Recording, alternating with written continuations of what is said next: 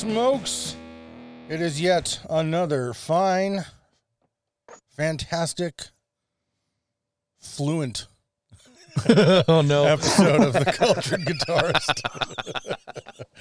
My name is Alluring Al. Oh boy. With me, as ever, Creative Kasper. You're liking that one, aren't you? It's okay. we kind of like It's okay. It wasn't insulting, so it's good I can see the light in your eyes. and we have with us somebody uh, I'm really excited to have on the show, Doggone Drew Walsh from All Stars. Doggone. Hey, what's up? Doggone. yeah, I, we did say there were terrible nicknames, right? They're not good either, but Thank you. Thank you. That's hurtful. All right, now I guess we're starting off on a hurtful note. Drew, man, I'm so stoked to have you on the show, dude. Uh, I think every time you post a guitar, I post something to the effect of uh, extreme lust. Swoon. Uh, yeah, on there, Awesome. especially when you post uh, some of your uh, metal flakes, sparkly yeah. ones. That's oh, you really, you really grabbed me there, man. Stoked to have you. buddy. awesome. Thanks, man. It's good to be here. Well, I think uh, you might be the record for the American guest closest to us. That's right, because you guys are you guys are in the Pacific Northwest as well, right? Yeah, yeah. although we call it the Lower Mainland because in Canada we're in the bottom. But Yep, yep. Well, we're not at the lower mainland. Whereabouts are you? Uh well, I'm in Eastern Washington, so like the wine country yeah, areas. Oh, yeah, yeah. like right, right below the same desert that he runs Yeah, through his yeah. areas where we are. Hmm, interesting. So we're at the north end of. Uh, you're in the desert, right? Yeah. Yeah, Yep, yeah. So we're, we're at the very north end of that, the Okanagan Valley Desert. Yeah, so if you Nice. crossed over in uh I think Oroville? Is it. Oroville? That would give be kind of a straight shot to Yeah. us. Interesting. So, you- okay, yeah, you guys are close. Yeah, we're Hmm. very close. Maybe when the borders open we can go grab a coffee and like Osoyoos or Oroville or something. Yeah. There we go. Share a bottle of wine or something. I There don't you know. go. There you Yeah, I like it. Yeah. Um I'll I'll trade you Okanagan wine once a week for next three years. Uh, That's a dangerous offer. I, that's actually an offer I might take you up on. oh, uh, hey, hey, hello. we'll talk after. Yeah. There you go. right on. Uh, once this comes out, you're gonna give it 150 other offers. Yeah. I'll sell Yeah. you booze for yeah. well, we, let's uh, let's kick it off the way we usually do. We'll start off with uh, the ye old what's been up this week, and I'm gonna start it I like that. because I never start it. No, you just don't want me to s- give you that delayed. Oh, how about you, Al? That you- Well, you- got to switch things up, and Nah, either way, I'm going to start it. So this is happening. um, I, I just you know it, it feels wrong. I, I have that like talk about others before you talk about yourself, like training drilled into me by my parents. You know, Mhm, mhm, that's I mhm. think that's what it is. But uh, I. have What's been going on for you this week, Al? Oh my gosh, I'm going to slap you. Too bad you can't reach me. slap you. I have a cane beside me, sir. I will poke you in the eye. Mm. Um, so this week I've been spending a lot of time. Uh, I was talking with our buddy Dan from uh, Moore Guitars Mhm. about uh, pickups and such, and uh, spent a lot of time um, talking to some companies about wiring looms, Cool. that kind of thing. Haven't been doing a whole lot of playing, but I have sat down with the uh, Kronbauer jazz box that I have and I've uh, been playing that a little bit and um, realizing that I'm never going to do that guitar justice because I play jazz the way a seal runs the Dakar Rally, yes. which is to say I just sort of lay there and die. It's a great mental picture. That is a fantastic mental picture. Yeah. so that, that's kind of what I've been up to this week, guitar and or music wise. Uh, let's kick it over to Drew. What have you been up to this week, man? Ah, well, I'm kind of in the painting stages for, let's see, there's like five or six different guitars that I'm doing bursts on. And the way that my booth is set up, I kind of have to, I have to do the stuff that's getting transparent finishes first because as soon as I move on to metallic and metal flake, it just looks like a unicorn threw up everywhere. So like, so th- this, Go on. This whole- yeah. it's it's pretty bad. So like I, I I have to focus on the burst stuff. So I kind of got that done, and then the last two days, nonstop, eight hours each day, has been spent on fine line tape uh, for the rest of the guitars that are either getting metallic finishes or metal flake finishes. So pretty tedious stuff. Ah, I love that stuff, man. I'm I'm excited. I, in my uh, in my past, I was a painter for a lot of years, and so I Nice. have a strong appreciation for the the process and stuff. And also, I have a strong uh, Lust uh, for crush- unicorn puke. Crush for yeah, anything metallic and sparkly. Basically, yeah. Yeah. If I, if I were a teenage girl, my posters on the wall would not be like Jonathan Taylor Thomas or Nick No. Jonas or whoever. I don't know who girls put on posters on walls anymore. I don't think they do You, that d- at you all. definitely anymore. just li- outlined I know. like how old you are. I'm an old guy. Yeah, what do you want from me? Um, but my my posters would just be like sparkly crap, just sparkly guitars, and sparkly uh, old sparkly cars and motorcycles, all sparkly. Yeah. Mhm. Pretty much anything like hot rodded on a guitar to a car is the best. Yeah. Yeah, sweet. So you were uh you're doing paint stuff, you're doing fine line stuff. That's got to keep you pretty busy. Yeah. Well, especially the fine line tape work. It's it- it's just it's pretty brutal. Any little line mishap is is pretty unforgiving. So it takes a lot of time. It's really tedious, but you know, if I invest on the the front end, the back end is always worth it. So Small work now, save big work later. Mm-hmm. yeah, for sure. Right on. Well, Kasper. I don't want to talk about your week. I So. Drew, let's uh Oh, kidding, buddy. I know Yeah. you got some stuff you want to talk about. Let's uh, what you been up to? I don't want to talk about it anymore. Okay. I'm gonna throw it at your head like a brick to your skull. So, uh, uh, as I said, I don't know how long ago I, I ordered these things, but I, I got in um, the pedal kits that I ordered from Germany. Um, there was a Range Master and an Optic Tremolo. And uh, so I spent uh, a couple hours on my last day off of work putting the Range Master together. Um, and I'm going to be honest, it didn't work the first time um, because, well, I don't really know what I'm doing and uh, I had to engage the assistance of of a of a smarter person. So I chose a rocket scientist, and uh, James from Lauren Audio gave me a hand uh, sorting Technically, the so sun. ch- the child. Yeah, well, you know, he's he shares the intelligence, the IQ, and all that. So you be quiet. He's a rocket scientist in my mind. Um, he's a very smart guy, and uh, was helping me out trying to troubleshoot what I had done wrong. Um, I actually figured it out all by myself. Uh, that I'm just an idiot and didn't read. So uh, it does work now. Uh, it is in front of Al. I built a Range Master type circuit. Um, it makes Range Master type sounds, and uh, yeah, it's a cool little pedal. It's in a blank box and it's nothing fancy, but it's very cool. Very very fun. Uh, it's, it's in a blank canvas awaiting your Ex- killer I knew you were going to say something to that effect. Um, I think something in the way of metal flake Oh, spark. yeah. yeah, do no. it. Well, you know what, Al? You can have that one. no, I'm not. I'm not kidding. It's yours. You're giving me a pedal? Yeah, man. Well, you just made this. Yeah, I know. You don't want to play it? I got one. Well, thanks, buddy. Yeah. Uh, so you can paint that however you want, and uh, we'll find a knob for it because I didn't order any knobs. But that's that's cool, man. so Thank Range. Master treble boost. There we go. I think that's the first. Uh, maybe not the first time I've gotten a free pedal on air from someone, but That's the first time I've ever given you a pedal. that's- yeah, huh. look at that.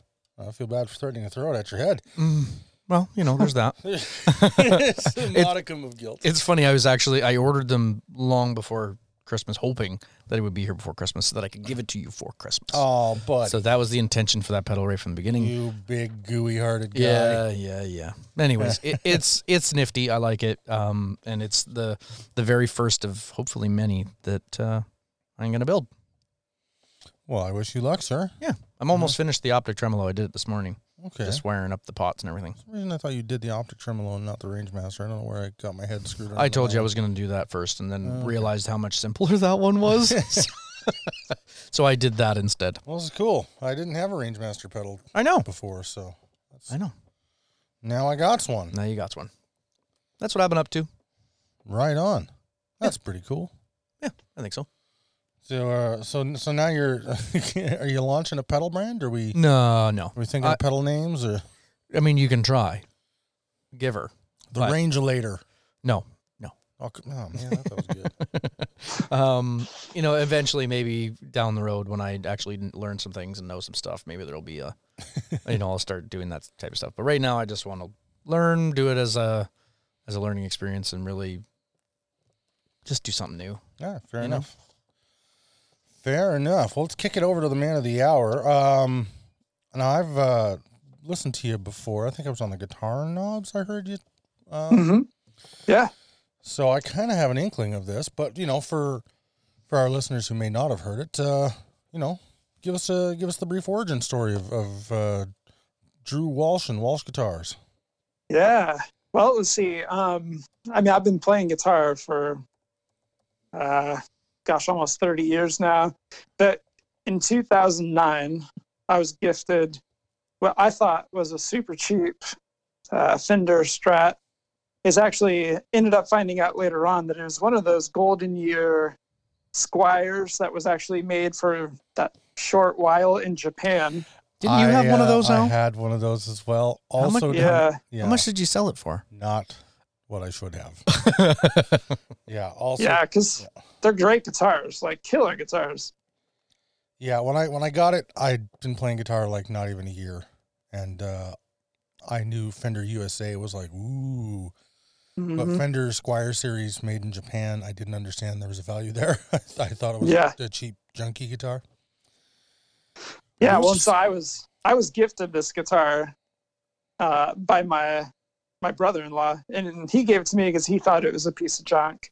I thought it was a piece of junk, but I used that guitar as kind of like my launch pad into figuring out how to rewire, how to take it apart, and then like reassemble new and better parts and all that kind of thing. So that guitar was kind of the launch pad into just learning all the ins and outs of a guitar. Ended up totally hot rodding that thing.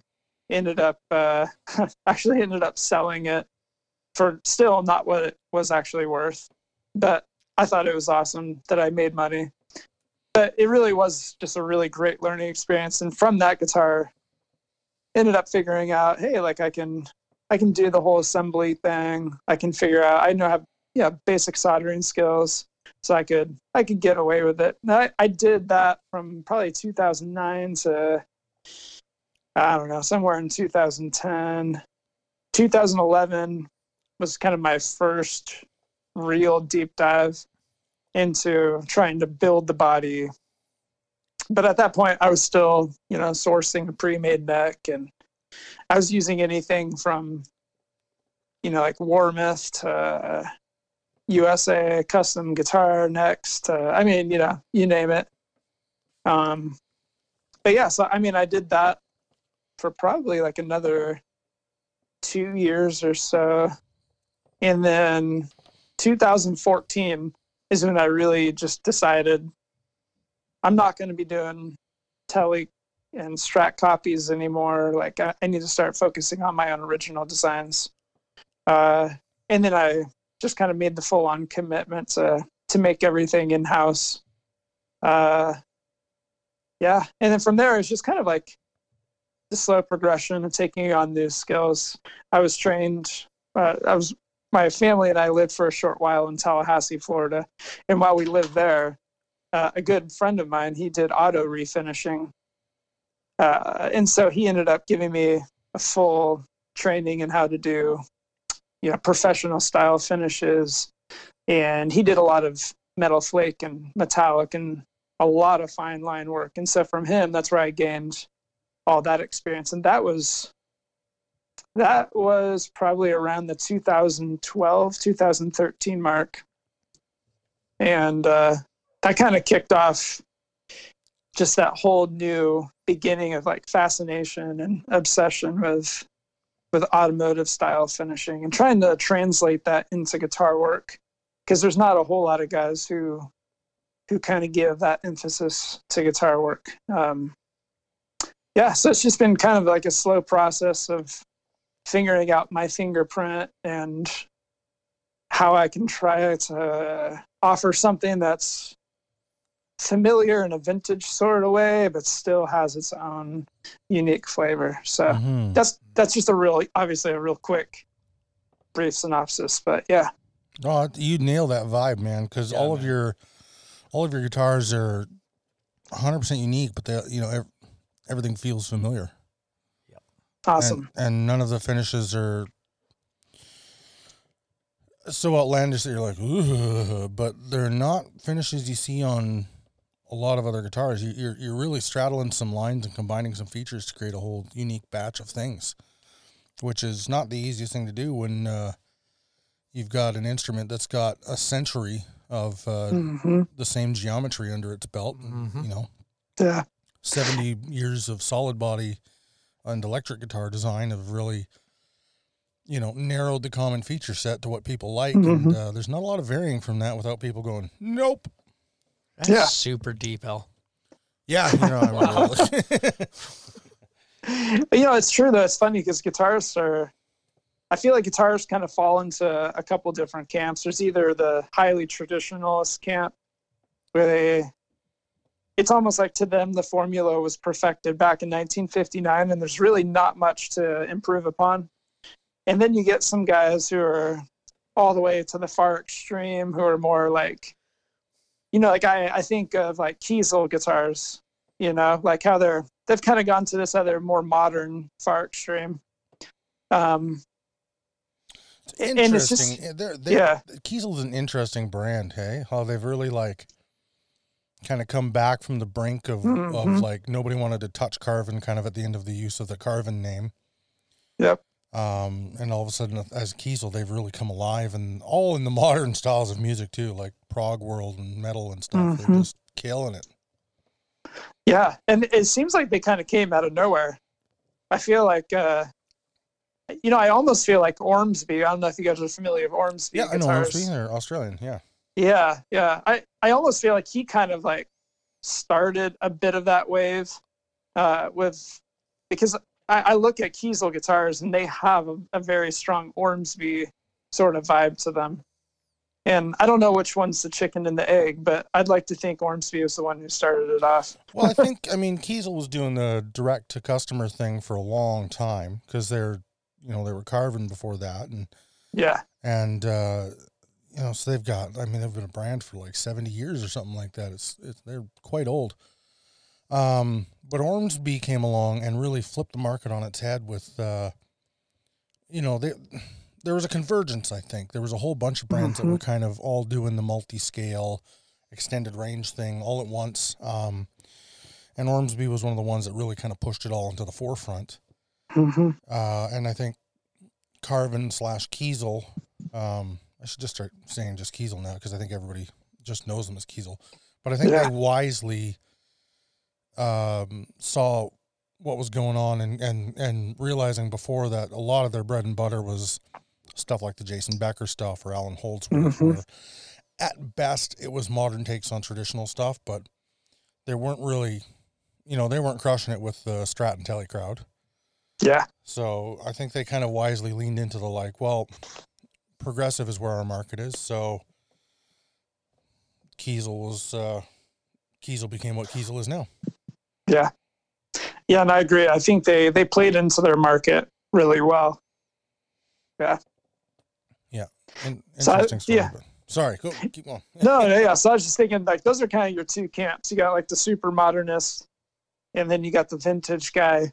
But then there's this really wide middle ground where there are some people who are kind of targeting it, but and I think that actually is is an area in which boutique builders are starting to see like there's this there's this niche area that we can kind of somehow find the need that's in between it. Um, and there are some really awesome awesome builders out there doing that so yeah. Well, I think uh, you are, are in that niche because you're doing everything from like lightly relict bodies and, and shapes that we've never seen before with features that you would might see on like a Framus and a Hagstrom Hmm. and a Gibson all combined in this really unique thing. And then you have like a bolt on neck, which is like a fender thing.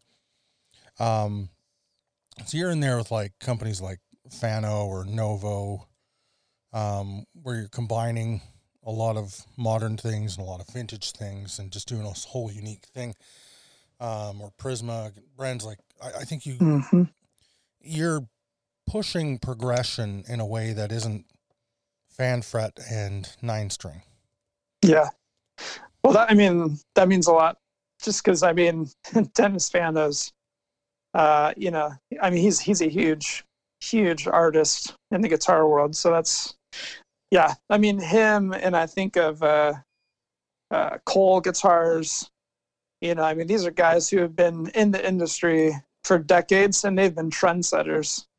Um, so, I mean, I find them as kind of even my own personal inspiration. When it's taking vintage designs and how can I put a flair onto it like those guys do because they really, I mean, they know what they're doing. They're awesome. I, I would say the same about you, man. I think you're. I would I, I would line any one of those guys up uh, against the wall, and, and I'll bet you they would all say the same thing about you. Uh, I appreciate that. It's awesome. I don't know why I said line them up against the wall. That's that sounds like something you do to someone at gunpoint. it did sound a bit I mean, extreme. You do that, they're, they're likely to say anything. Yeah. I would take them out for a friendly beer and ask them their opinions. Uh, that's great. so the first one, the first like official Walsh, was that the uh, Telly? Or Yeah, Telly-ish, so- I, guess I should say. Yeah. Well, you know, I mean, when I first started kind of doing the assembling back in 2011, the Telly is really what I focused on. I, I did a few strats, but I've never been much of a strat guy. Um, and as someone who is just diving into assembly, a strat is like significantly more involved than a Telly. Um, and so, yeah, the Telly is kind of where I gave a lot of my attention. Um, and was able to somehow miraculously get a guitar into some really great players' hands.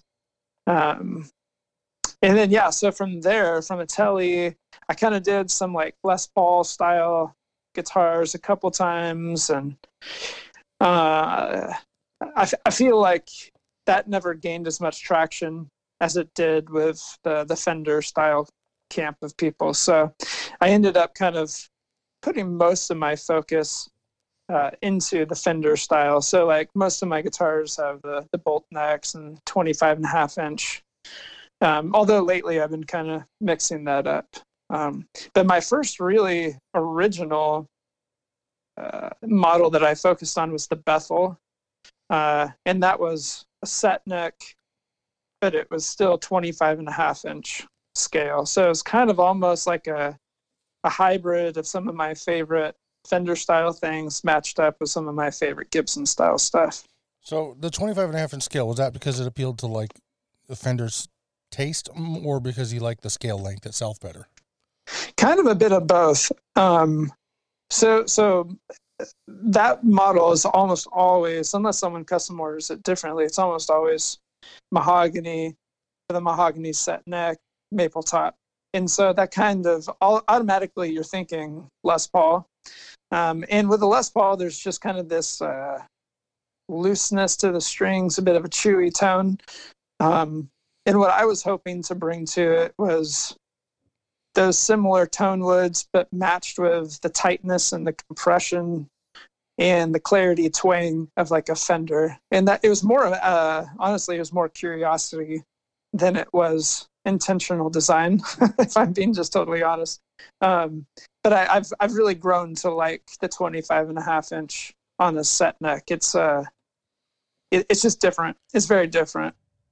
It does seem to hold tune better to my Uh, feel and ears, uh, especially with like lighter strings. hmm Yeah, well, and there's certainly more string tension as well, and so there there's some major benefits to that. So yep. So you you do still work with like 24 and three quarter or have you Uh-huh. strayed away from that? yeah, no, so I do. It's always custom order. Most of my guitars are at least as prototypes. They're typically uh, 25 and a half inch, but I do 24 and three quarter, and then I also do short scale of 24 inch. Um, but again, those are usually almost always just as a custom order. But yeah, Yeah, I think uh I think I've only ever played like a couple of short scale guitars and they were like twenty inch. They were like more for kids and stuff than oh yeah, like more student style Yeah. guitars. what do you Yeah. what is the what is the advantage of like a twenty four inch? Because that's only a three quarters of an inch difference than a Gibson scale.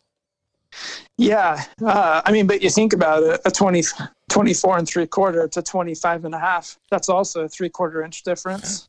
And, uh, yeah, yeah. and, and there really is a big difference in playability. Uh, and, and really it's kind of just, if you imagine the difference from 24 three quarter to 25 and a half, uh, there is that tightness in the strings. There's a little bit more stability. Uh, the strings may not be as quickly and as easily bendable as they are on a 24 and three quarter. Now, if you translate that down another three quarters inch, the strings are pretty slinky on a 24 and inch uh, scale. There's going to be a little bit more looseness in the tone. It's not going to be as quickly compressing as like a 25 and a half inch or even 24 and three quarter. Um, so if you kind of imagine like Mustangs or Duo Sonics, a lot of those were like 24 inch. Mm. Um, and so it's kind of taking some of that like looseness and vintage vibe. Um, and I typically use a 24 inch neck. Uh, when it's a custom order, it's usually applied toward like a smaller body instrument, like my Doxa or something like that. I'm sorry. I'm just. I'm. I should have had something clever to say back, but I'm just absorbing information here. Kasper's been quiet for like five minutes. Every word you you say like this and that, I'm like, okay, I'm gonna go. Fi- I'm gonna find it. I gotta I gotta know what that what you're talking about. How I- many Google tabs you got open over there? Just shut up. a lot. Uh, I have I have two Safari windows going here. Yeah. Uh, well, I gotta say, man, following you on Instagram has been like one of the highlights of my Instagramming life. Wow, Um, thank you. Everything you post is just pure eye candy, man. Well, thank you. It's awesome. So, what was the uh, like? So I'm looking at some of this stuff, man, and, and I just like. I don't think like this. Like I would never think to combine some of these features. Um, like where do these where where do your ideas come from? Where do your body shapes come from? Like, you know, I can Mhm. I can look at like I can look at some and I can see like, okay, that looks vaguely like a non-reverse Firebird, and I get where that one came from. But then you add like a German carve around the entire uh, outline of the body, and it just takes it into this whole new place. Um, you know, uh, what what's the inspiration behind this stuff, man? How did you come up with these designs? Yeah, well, so if, if we're kind of just looking at some of the designs, um, so Bethel, in once I say it, you'll probably be able to picture it. But the Bethel was actually inspired by a vintage Epiphone coronet, um, or and I actually own one of these. It's one of my all-time favorite instruments. Is a Epiphone Crestwood Custom. Um, one of my all-time favorite instruments, and so I kind of took the Crestwood Custom. I elongated it a little bit. I made it slightly offset in the waist. Uh, the horns are ever so slightly different because usually coronets are, are pretty symmetrical at the horns. Uh, but then I, I took one of my favorite features, which is the, the oval inlays, the batwing headstock, um, the tilt back headstock, that kind of thing. And I kind of just mashed it up with a kind of my my leaning which is always kind of more offset. Um, so that's kind of where that one came from. The Nesher, like you said, is it's kind of Firebirdish, like a non-reverse Firebird. It's kind there's like almost some European influence there because of the German carve. Um, and so a lot of my a lot of my inspiration comes from I- own a fair amount of like vintage Japanese guitars, a fair amount of like I, I have some Hofners, some Kappas, uh, Ekos, uh, Wanderas, um, and so like there's all these just really weird, weird instruments that were made in the 60s and those just really get me fired up and they take my mind to to crazy places. And, and, and i mean that's kind of the beauty of those instruments i mean like some of those italian guitars like are using leftover accordion parts and they're just so wild and wacky but there's a a lovability and a quirkiness to them. They they never worked well. They most of them didn't sound very good, or they definitely didn't play well. Um, and so as as I look at those instruments, I'm like, man, how can I how can I take some of the the cool factor of that and and interject it in a way that's repeatable with good quality eh, that is original but still kind of harkens back to to what you know started it all for that particular guitar.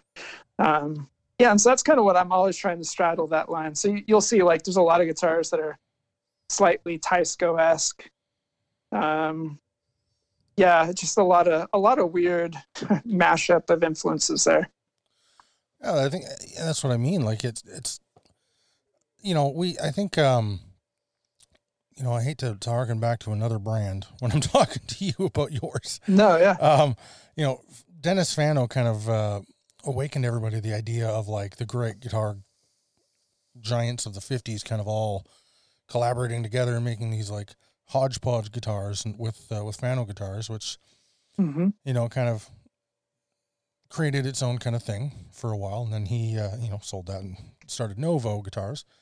Um, mm-hmm. But it seemed like nobody really had the idea to get outside of America and start combining features from companies like Teisco or Wandré or mm-hmm. Italia mm-hmm. and stuff like you are deep diving, my friend. Um, like how many Americans even know the name Wandré? That that, that brand did not yeah. make much of an impact in North America at all. It's uh, you go yeah. over to Europe and people know it with and they recall it fondly. Mm-hmm. But I feel like uh, I feel like here it's a bit a, much less impact from from that brand back in the day. And same with Teisco. Like Teisco had some impact here, and there's you know pockets of folks like Kasper and myself that have like huge love for stupid '60s Japanese guitars that may or may not be mm-hmm. crap or great. yeah. and, and then you got the the bulk of guitarists in North America who, um, if they're if they're keen to those brands, they aren't super into them. Um, yeah. They just kind of are aware of them. And that yeah. mostly has something to do with the fact that they imported them by the hundreds and they cost you like 10 bucks. Mm. Yeah, for sure.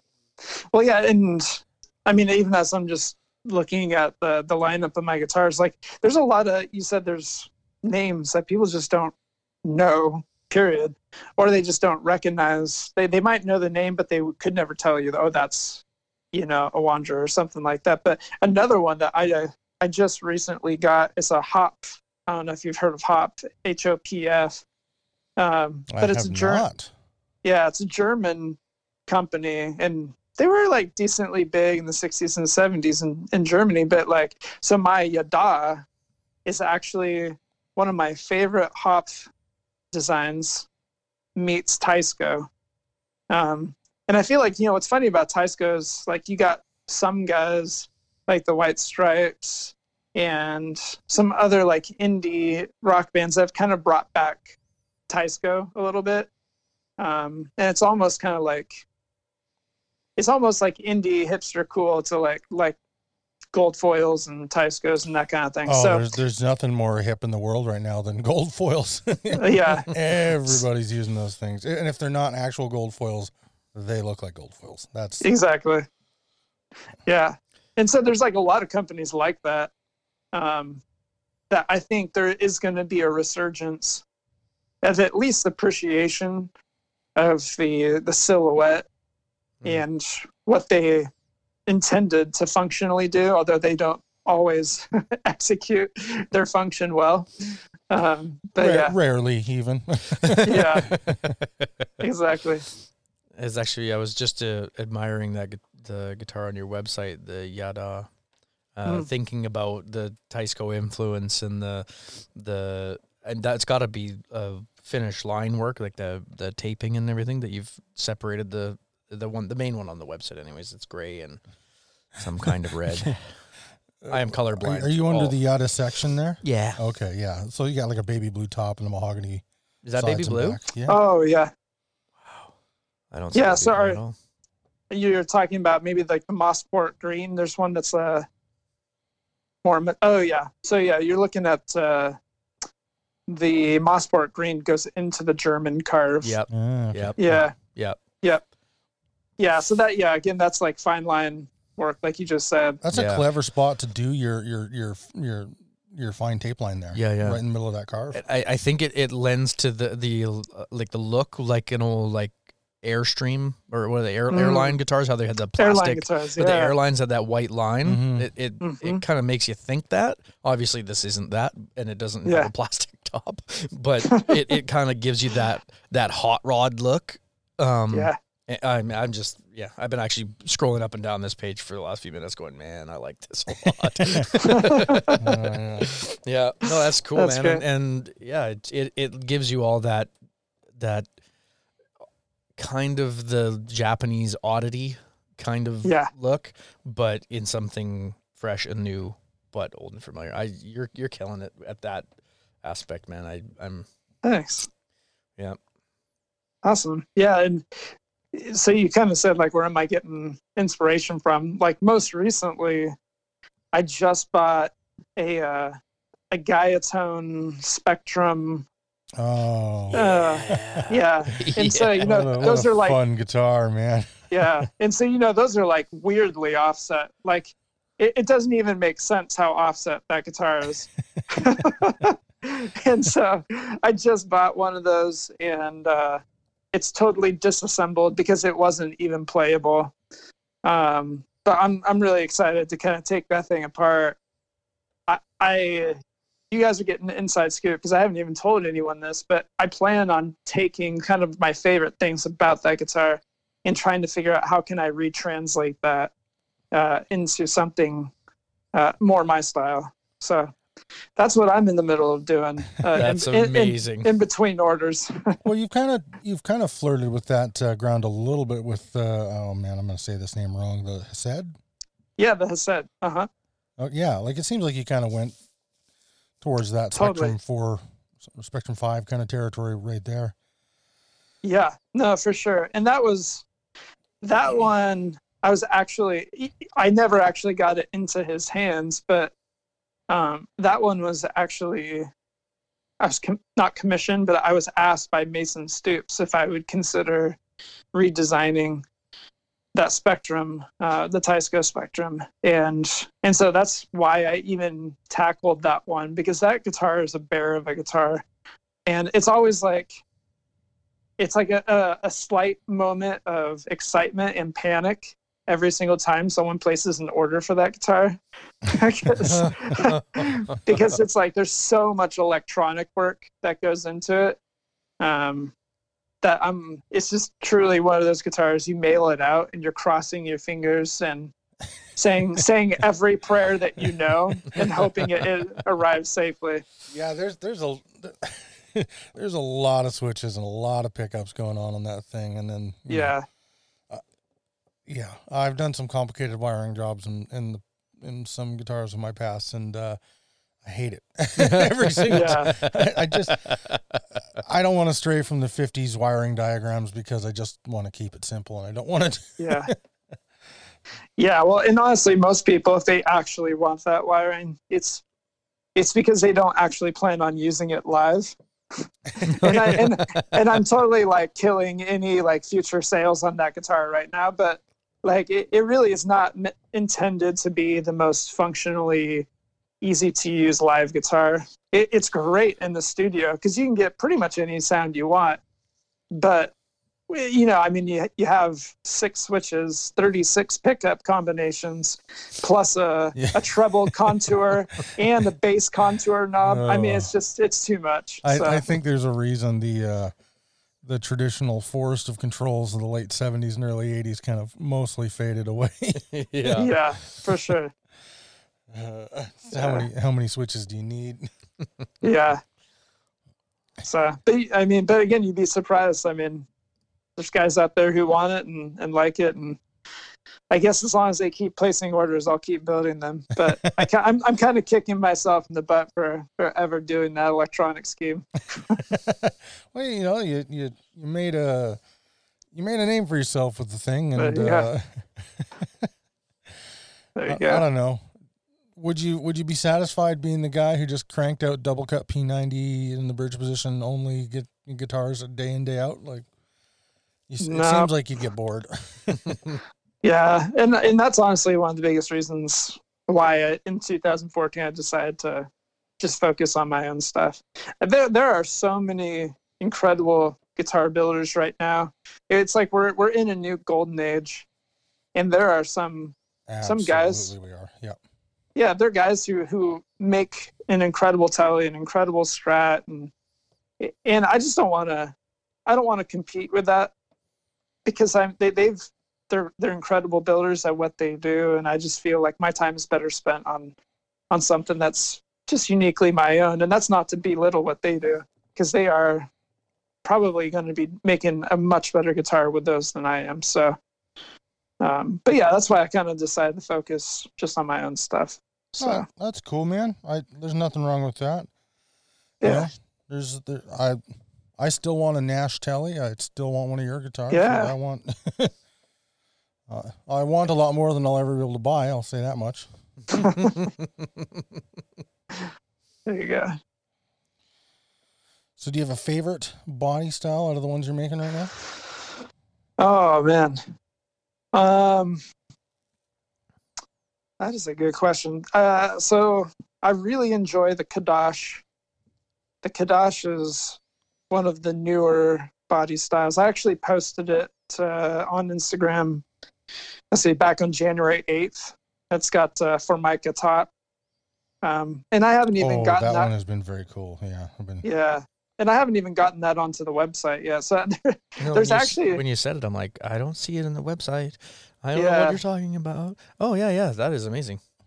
yeah, so th- I, I actually have like five or six models that haven't even made their way onto the website yet. Um, I, I keep trying every single batch. I try to come up with a new design. Um, Yeah, because you don't have your your Wyra on there yet either. yeah, I, I don't have any of that stuff on there, and I I'm getting be- I'm getting behind. Um, Can I just Yeah. take a moment to just praise you for naming your guitars? Mm. Actual names. uh, nice. I, I swear to Bacoima, if I see another blah blah blah W two hundred X, like uh, that's just boring. I, give, I give me a proper name. I love you, Ibanez. RG seven twenty DX three does not do it for me. I no, give me give me an Iceman. Give me a Space Yeah. Wizard. I don't care. Just yeah. That's that's Yeah. the name of your pedal, The what? Space Wizard. Space Wizard. Yeah, I, I, I, ju- I love that you actually name these things, and the names uh, they sound biblical to me. Are they biblical in some way, or Yeah, so most of them, well, all of them, well, except for one, Doxa is is actually uh, Greek, but most of them are actually ancient Hebrew. Um, but they're all they have some kind of special significance behind the name. So, like bara actually means to shape or create. And so to me, it's like I, I named the guitar because I want it to be a tool that helps people shape or create something of meaning and significance to them, just as I have poured my time into helping create something that will that has been my own shape and my own creation. I want to be a form of inspiration for them. So every guitar has a has a name behind it that has some personal significance to me that hopefully can hold significance for them. And i know that that's not it doesn't work for everyone because not everyone's religious and that's that's fine. I would say that most of my customers are not religious but they like the doxa means glory. I mean who doesn't want a guitar that's glorious? So. Mm. I like that. yeah Well, that's that's Yeah. rad, man. Uh, uh, yeah, uh, underappreciated thing these days is people actually naming their guitars. that's cool At least, Yeah. at least brand wise, I think we all have little nicknames for the instruments in our stables. But yeah well uh, yeah i think everyone kind of like gives their guitars. Just like my wife names our cars. I think a lot of people end up naming their guitars. So Yeah, yeah, yeah. we name our vehicle and our and I've named all my guitars as well. I actually only And there's- named ever one guitar. Really? Yeah. What one? Uh, my pan. Pan? No, I no, I call it penny Oh, you call it penny. Okay. because I got it for pennies on the dollar. Uh, Get it? okay. Yeah. Penny, Not bad. penny the pan. I Anyways, get it. um, yeah, I don't know. I never named anything else. It was always like my custom guitar because that's my custom guitar, or the fire guitar got called the fire guitar because it was in the factory when the factory burned down. like that doesn't, you know, it didn't. I don't know. Was never that thing. I only ever named one car. The the ones that get names from me are the ones that stick around. The special ones, yeah. hmm The ones that uh, don't get names may or may not remove themselves from my possession someday. Yeah. I should probably name my Aria then. yeah, maybe. Yeah, I don't know. Yeah. That's that one's gonna stick around. Uh, my brain just farted, man. I know. I could hear it from you, here. You could see it. Like yeah. my, the light just dropped from my eyes. I had a thing I was going to say. and it just- oh. Not the first time. I recognized it right away. Hey, I you- wasn't gonna say anything. You say something smart, okay? Let me just recover. oh man. So um what led you into the the German cut or the what do you call that German carve? Because you do Uh, that German on carve, quite yeah. a few. Um, and Mhm. it looks super sharp. Um, but it's not something that I have I've noticed was really common on a lot of guitars. Yeah. Uh, yeah, well, I think that is part of it is you don't see it a whole lot. Um, some of my favorite guitars, like the Spectrums that I just mentioned, uh, both the Guyatone and the Teisco, those have some really interesting carve work that's kind of German carve, kind of not. Um, and of course, you know, there, a lot of the German brands featured similar things. Uh, so I think aesthetically, for sure, I was I was drawn to those companies ahead of time. But then the other side of it was when I jumped into building guitars uh, in 2011. I I almost had zero woodworking knowledge. Like I, I really was starting from scratch, um, and so I, I did a lot of online tutorials. I kind of hit up my friends who who had experience and a lot of my friends had like more cabinetry woodworking background and so as i was like buying my first uh, router bits and hand tools i was buying tools that actually were more for cabinetry than they were for guitar building but i didn't quite understand all of that at that point. Um, and one of the most common you know cabinetry bits or uh, molding like floor molding bits is a cove bit. Um, and a cove bit when used on like thick stock like a guitar body a cove bit actually gives you exactly that german carve Hmm. um, and what was funny is as i was learning how to use these tools you know 10 years ago it kind of clicked for me that like as I was, I was doing it i was like man this would look awesome on a guitar and in fact, some of the carves, like if you look on most of the Heseds or the Doxas and Baras, they have like this ledge. It's like a roundover and then like a little step almost. Um, and to my knowledge, I, I don't know if there's any other guitar builder out there doing that particular carve, but I came upon that carve by happenstance only because I was getting to learn like my my tools for like cabinetry. And i was like hey that would look really cool in a guitar. And i tried it out uh, as i was learning it all and it just kind of clicked.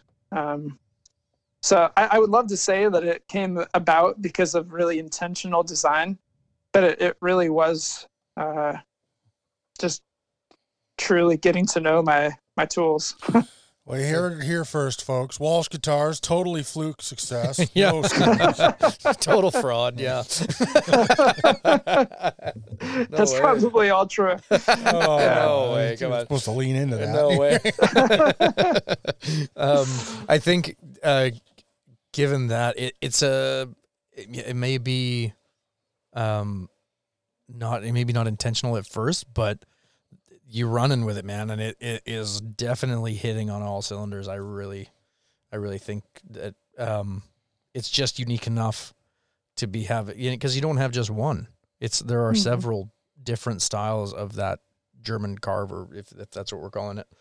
Um i don't know one thing from the next so um but if that's the you know you have a, a, a lot of different profiles of that and and they they play well on each of the shapes you make That's good.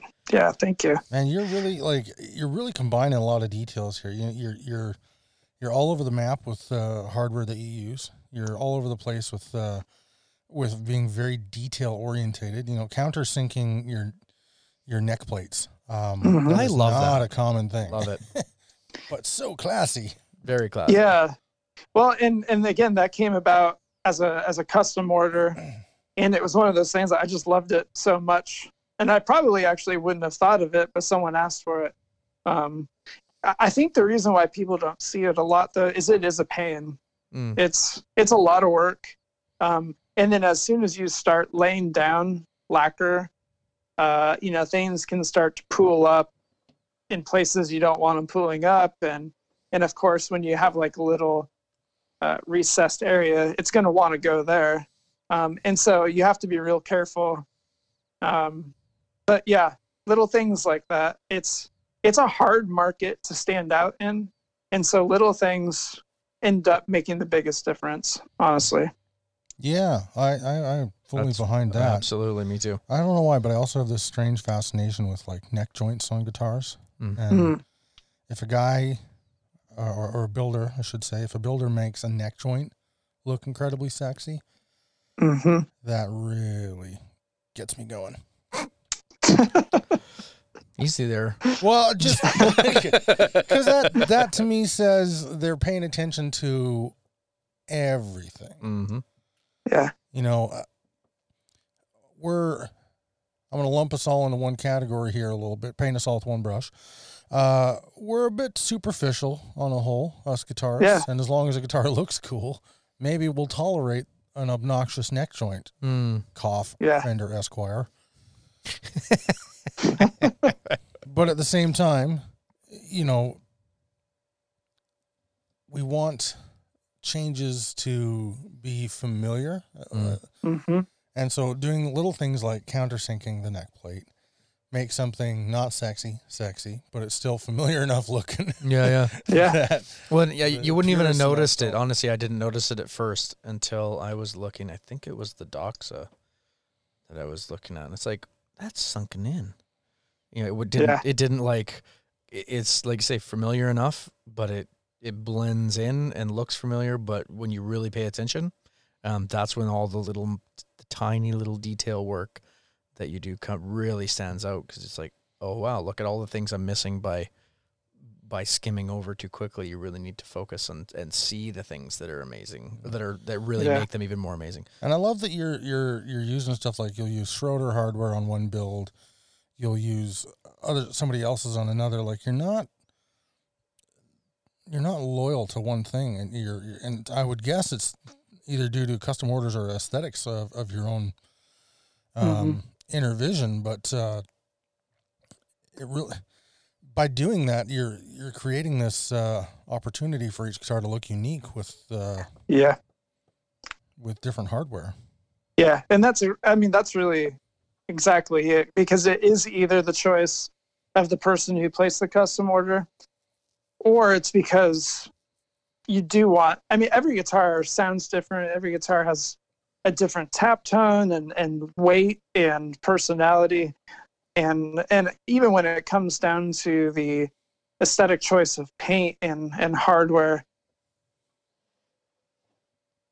um i mean like you, you sometimes people forget what a dramatic difference knobs make you know? Mm-hmm. um and and knobs can totally tie a guitar together or it can kind of break it up a bit. Same with pick guards.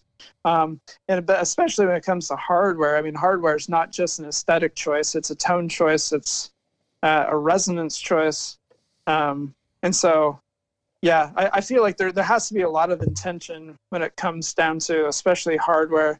I, I think when it comes down to knobs, that's really more of a, a personal preference.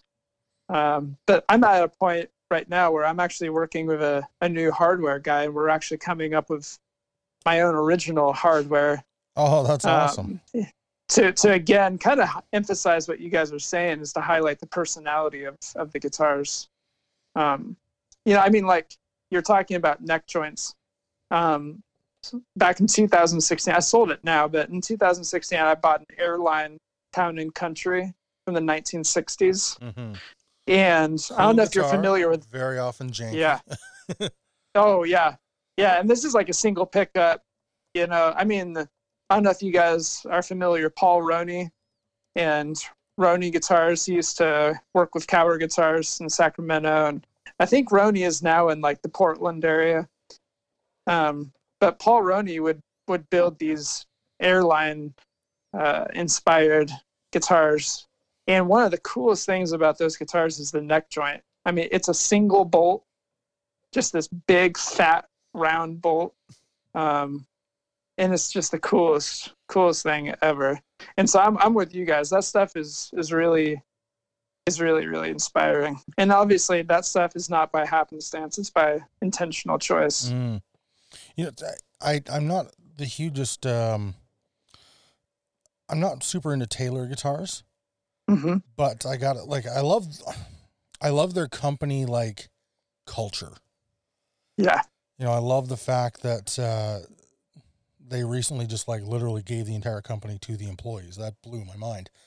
Mhm. Um, I love the fact that they've got sustainably planted forests all over the world to keep their wood sources secure while also um, giving them, you know, kind of giving back to the environment. Uh, but I never glommed on other models and stuff. They just never, I don't know, as Mhm. of yet, anyway. Uh, and when they started doing the electric guitar market real hard um, 10, 12 years ago, uh, they broke out with the solid body stuff. They had the T5 stuff. And um, the one thing they did that I really, really was, was super into was that like giant hex bolt neck joint they were Mhm. doing. Where it was just like, yeah, I'm I'm super into that. And Allen, one big old Allen key, just boom, neck bolted on there Yeah. uh, I, I thought that was pretty cool. So I, I'm with you, man. I, I like that. I'm I'm know, I'm also trying to look up uh, uh, your Rhoney guitars. Is it? Yeah. Rhoney. So he, I'm not sure if you're to find him on Instagram anymore because he actually had to stop building. Uh, uh, and I'm not positive there are all the reasons why. But Paul Rhoney is a, a really awesome dude. And like I said, he shared a workspace with uh, Kauer Guitars, who's out of Sacramento. Um, but yeah, if if you can find his stuff, it's R H O N E Y. R H O N E Y. Okay. I knew that. Not even going to tell you how I was spelling it. oh yeah. Oh yeah. Okay, yeah. So if you search or you can search the hashtag Rhoney Guitars. Um and his stuff is just it's super killer. We'll have to dive into that. Yes, we will. Okay, Stop I'm- distracting us too I'm much we're get- supposed to be talking to you, man. okay, I'm, I'm leaving that that tab behind. I can't, I can't Yeah, live on that one. That's cool. um, yeah. This is very airline inspired stuff, though. Al. Yeah. I'm sorry, man. What do you want from me? You're like a like, squirrel. That's my fault. I, Yeah. no, he, he doesn't need any help. Uh, it's true. Yeah. so you you work with tons of different pickup people. You work with tons of different Mhm. hardware people. You're starting to develop your own hardware. Are you going to develop your own pickups? You know, I have thought about it. Um because pickups are not nearly as as uh as difficult as they may seem on the surface. Um but the the thing is I've I've created such good partnerships, especially with uh Gemini and uh McNelly. Um that they they have just been awesome to work with. And so it's kind of that fine line between can I do it myself and can I or would I rather support guys who I truly appreciate. I consider uh, I, I, I consider them like a part of my company in a way because they have helped create a sound and an aesthetic for my guitars. Um, and while I probably could replicate some of that, I just, yeah, I, I don't know if I could replace them. Um, and there, there is a certain part of it like that. Obviously, a lot of guitar companies wind their own pickups, and there's nothing wrong with that. But I do think there is a resell ability to a guitar when it's carrying a pickup that you just know is 100% quality and it, it almost adds some at times it can add legitimacy to your brand yeah um, that's what i was going to say yeah you know, and, and, using and, a, a, reputable person like well you said you know McNelly for example everybody mm-hmm. knows how great those pickups are. Because they're Canadian. Yep. Well, yeah, I know. I know. well, okay, but counterpoint. Mm. Oh, good. Everybody's got to recognize your quality by now because every other aspect that you're doing yourself, which is the bulk of the work, mm-hmm. is absolutely killer. Yeah, well, and I I appreciate that. It's it's funny though because it's like uh, it's I, I am known within a, a very small boutique community but when it when it comes to the the large mass of guitar players out there i'm i'm still very very small small name company. And so there, there is a bit of like i mean tim mcnelly is an awesome guy. Rob banta is an awesome guy at gemini. And if i can attach myself to the esteemed work of other people uh, not only is my my my guitar better for it, but you know, hopefully there there's this uh, this co-support that goes on, and and there is a lot of that in the the boutique community, and so there's almost like kind of like a safety in numbers sort of thing uh, that happens. Well, that makes sense. Absolutely. I yeah. That. I also love the fact I like I I would love to see more brands working together and doing cool stuff. Like I you know, the one thing Fano gave me back when I kind of caught wind of their vision, um, when Dennis was still running the brand, obviously, um, was uh, what would have happened if those giant companies had worked together instead of, you know, the, the, the socialist in me comes alive and goes, what if we all work together instead of competing? and uh, you know, I think that we could have could have had some really cool stuff, and uh, so I love I love this collaborative approach and uh, I really dig it when people like Kauer and Prisma get together and like do these like limited runs mm-hmm. of yeah like five guitars and, and yeah. I'd love to see more stuff like that. Yeah, well, I it's probably premature, but it's funny because uh, I've been talking with Beetronics about trying to come up with like a collaborative guitar that could actually house like one of my guitars could house Beetronics pedals in it. Um, oh and, man! And then like we're we're we're talking at one point about possibly. Well, originally we were talking about debuting it at uh, at this year's NAMM. That's not going to happen, obviously. But um, but we've talked now for probably two or three years. He actually owns the prototype Nesher, um, and so we've just been spitballing all sorts of different ways that we could collaborate. I've done the same thing talking with with Matthews Effects, Rick Matthews, is actually he's a local here in the Tri Cities where I live. Yeah. And so yeah, so him and I have talked about, hey, how could we collaborate? Nothing's come of that yet either, but uh, I All mean, right, man, so I would I would love to do that kind of thing. You should, and uh, I should start buying you wine. it's so funny that you came full circle back to that oh, when I did. yeah, I'm definitely like, okay, now how do I do this? If nothing else comes in this conversation, I'm okay with just the one. That's. I'm just trying to get myself a guitar here. All right. Uh, shameless. Uh, well, you, listen, Kasper. It, you you've seen my wife. You know, I chase things that are way out of my league Mm. Sometimes. The fact that you caught that one is beyond me, man. It's beyond me too, man. I, any minute she's gonna wake up and like roll over and just be like, "I've made a horrible mistake, and I'm off to marry somebody rich and awesome."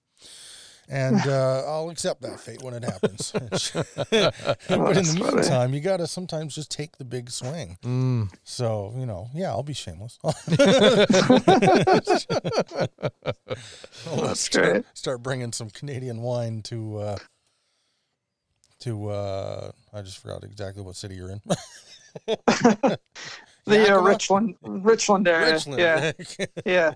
Yakima. I don't know why I thought Yakima, but nothing's in Yakima, Washington.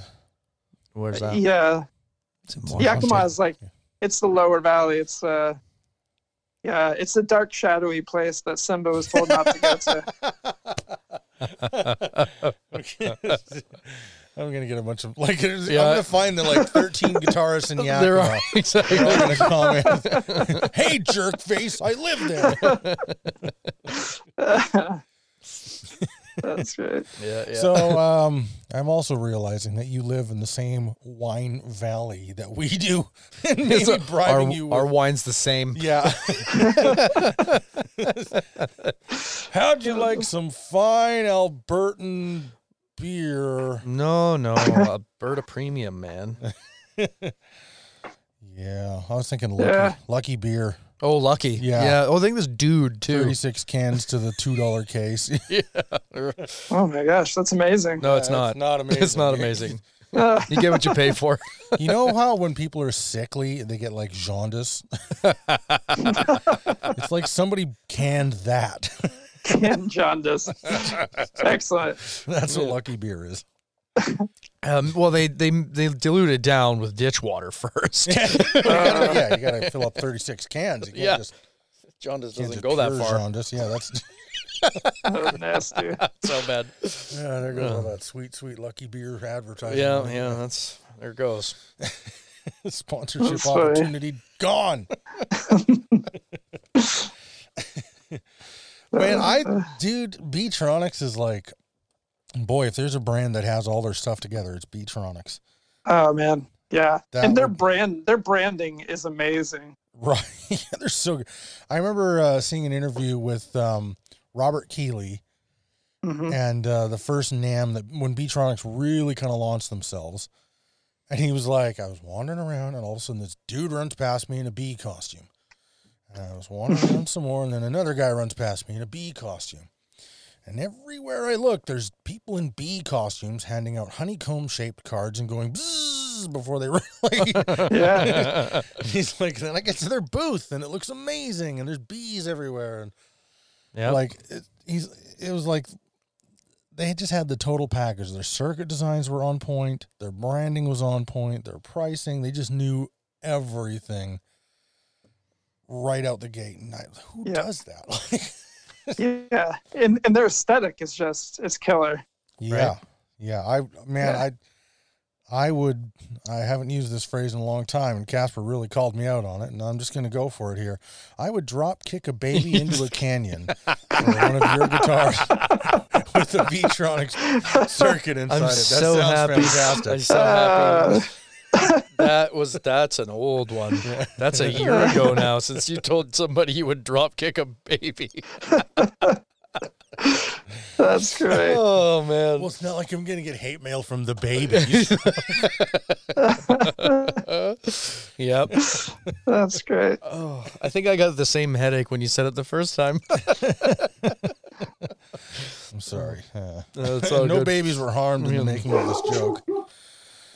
Uh, oh, we got a we got a pupper. Hello, pupper. Yeah. My dog went crazy. Must mean my my daughter's probably about to butt in just a second. No, that's all good. Yeah, You know, the funny thing about Beetronics too is that uh, that their owner, he's actually Brazilian, and him and I ended up connecting because my my middle brother is actually adopted from Brazil, and so it was cool. Like when him and I were able to connect at the NAMM show a few years ago, uh, we were just able to connect on this this like kind of cultural level. I, I'm not Brazilian personally, but it's just cool to connect on this cultural level of like, yeah, like I got family that's Brazilian and So they're they're super good people. Just Oh, really awesome. I'm, I'm good guys all too, around. yeah. nice. That's really neat. What Yeah. are the odds of that? Hey, yeah. Yeah, so he's just a good guy, and can't say good enough things about Beetronics. So Right on. Yeah, we're hope uh, he's definitely one of those people. Like I hope to to squeeze him into you know the show. Our super and- busy schedule. well, squeeze is the wrong word. What I mean is like, uh, Yeah. convince. Uh, Coerce, co- yeah, yeah, bribe, even. trick, confuse him into doing the show. Yeah. Just tell him, tell him it's an interview with Premier Guitar, and it's, ha gotcha. just send them That's some Okanagan wine. You're good. That's the oh, that's my new strategy for everything, Everything. my friend. That's uh, so. That's great. So, where do people best find you? Like, what's the best way to get a hold of you if they uh, they have some questions or, or want to order one of these uh, Yeah. fine guitars? Yeah, well, um, so my email is walshguitars at yahoo.com. Uh, I can also be contacted through my website, which is just walshguitars.com, uh, which now you know is not very up to date with all my all my models of guitars. Um, but then uh, I, I respond really quickly through Instagram as well. And Instagram and Facebook, I, I seem to be doing most of my communication with with interested people or uh, just general Q and A uh, through either of those two portals. So that's cool as well. Oh, But, sweet. yeah. Uh, you know that's not uncommon. Our our main uh, our main source of communication with people is definitely Instagram. That's how I book almost every hmm interview we have on the show is, is through Instagram. Know, Yeah. seems to be a very common thing. So, getting back to your finishing, Yeah. you you learn to do automotive finishing and stuff, which I imagine. Um, I've never done automotive finishing. I was a commercial painter and a housing painter and stuff for, for years and years and years. Did some did a lot of fine wood finishing and stuff. Um, but automotive painting has a lot more applications to guitar work. Yeah. So I imagine that's where you learn to do anything from solid colors to any kind of metallic, any kind of metal flake, the the fine Mhm. striping, fine line work. That's all the automotive world. Now let's take all of that and uh, how did you learn to age guitars in a way that looked cool and believable, and didn't Mhm. look like some dude in the garage with uh, a hammer? Yeah. Yeah. So when I first learned the automotive finish, like automotive guys don't use nitrocellulose. Um, I mean, they're they're all using like polyurethane or acrylic paints and stuff like that. Um, and obviously, those paints don't age well. So, but but the basics of, of fine line work, the basics of general application and and spray gun maintenance, all that kind of stuff, it, it translates for the most part. So um, I, I didn't want to to use polyurethane or or acrylic for guitars, um, and I knew that I wanted to try to go the route of nitrocellulose. Um, but as far as like my my my paints experience, I had always bought my my paints from TCP Global, which is kind of like a it's it's like the uh, the pretty much like the biggest headquarters for for automotive paints. Um, and it's funny enough, I had actually seen uh, Saul Koll post something about TCP Global and getting some of his nitrocellulose paint from them. And I'd also heard uh, Doug Kauer talk a little bit about TCP Global and getting uh, instrument paint from them. And so I had already had this experience of using their their polyurethane and, and acrylic. So I reached out to them, and sure enough, they had nitro versions of all of their automotive colors, uh, which made me super excited. And so I had to kind of relearn how to work with at least nitro because nitro is a very, very different paint than the other ones. Uh, but what I quickly learned is at the time I was spraying in a space that didn't have any kind of temp- temperature control. Like it was, it was a nice clean space, um, but I didn't have any temperature control at the time. And this Mm. was this was shortly after moving to Washington, and I've been here for six years. Um, and so I, I quickly learned that like when I don't have temperature control, the the nitro weather checks very quickly. Um, because I, I had specifically ordered low uh, plasticizer finish. So there's not a lot of solids, not a lot of plastics added into the nitro. And so once I figured out that like with this really quick heating and, and cooling process, I could create weather checking, I've kind of developed um, a synthesized version of that uh, for lacquer. Um, and again, it's just uh, you're trying to replicate uh, quick heat and quick cooling. And as soon as you're able to to do that, you accomplish that weather checking. So, you're taking it a step further though. Like I'm, I'm looking at uh, some of the stuff you've put out there, and you've got like, you've got chipping and stuff. You've got some like mm-hmm. some age, wear and tear kind of spots on the guitar that look like it's been Mm-hmm. um, lovingly played and used. Mm-hmm. Um, Yeah, That's more of And a I- fine art, man. Like Yeah. honestly. Yeah. Well, I, I feel like you kind of said this earlier. There are some people. It's a fine line between between trying to like uh, respect the art that other people are doing and, and and also be realistic. So so everything I'm about to say, take it with a grain of salt and grace. But like there are some guys who are who are building that like you look at the hardware and it's just like it's just super dirty looking. It's like so tarnished to the point where, like, I mean, I have a fairly large vintage guitar collection, and I can tell you that, and, and most of them are players' guitars. They're not like collector style instruments. And I can just tell you that none of the hardware looks like that. There, there's like a difference between like well loved hardware and like nasty, grimy. And so, and so, like, uh, I, I kind of, when when I'm gonna give someone a brand new guitar, like the screws shouldn't be like stripped out or like so grimy that like if they were to twist at it, it's gonna it's gonna strip. You know. Same with the springs. There's certain things that you just probably shouldn't like spend a lot of time aging. Yeah, I, I Um, gotta admit, I was confused by. I've seen some builders, and I'm not going to name any names. Um, Yeah. Uh, but I've seen builders who did like really, really strong rusting and stuff like that Mhm. on threaded parts of their hardware and and screw heads and stuff, and it's just like Yeah. that is uh no. Uh, Kind of Yeah. seems like a nightmare in the waiting. No, it is. like for the It next time you totally need to work Yeah. on it. the the last thing you want on your thirty five hundred dollar, four thousand dollar, you know, boutique Mhm. guitar is to not be able to intonate it and have to replace it with a Schroeder bridge or something like that.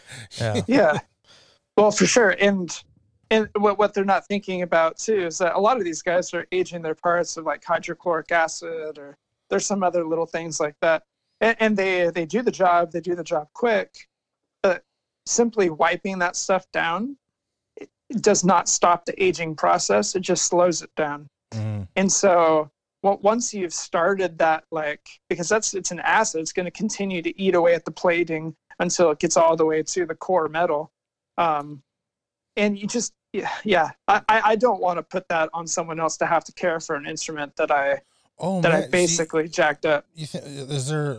This would be new news to me.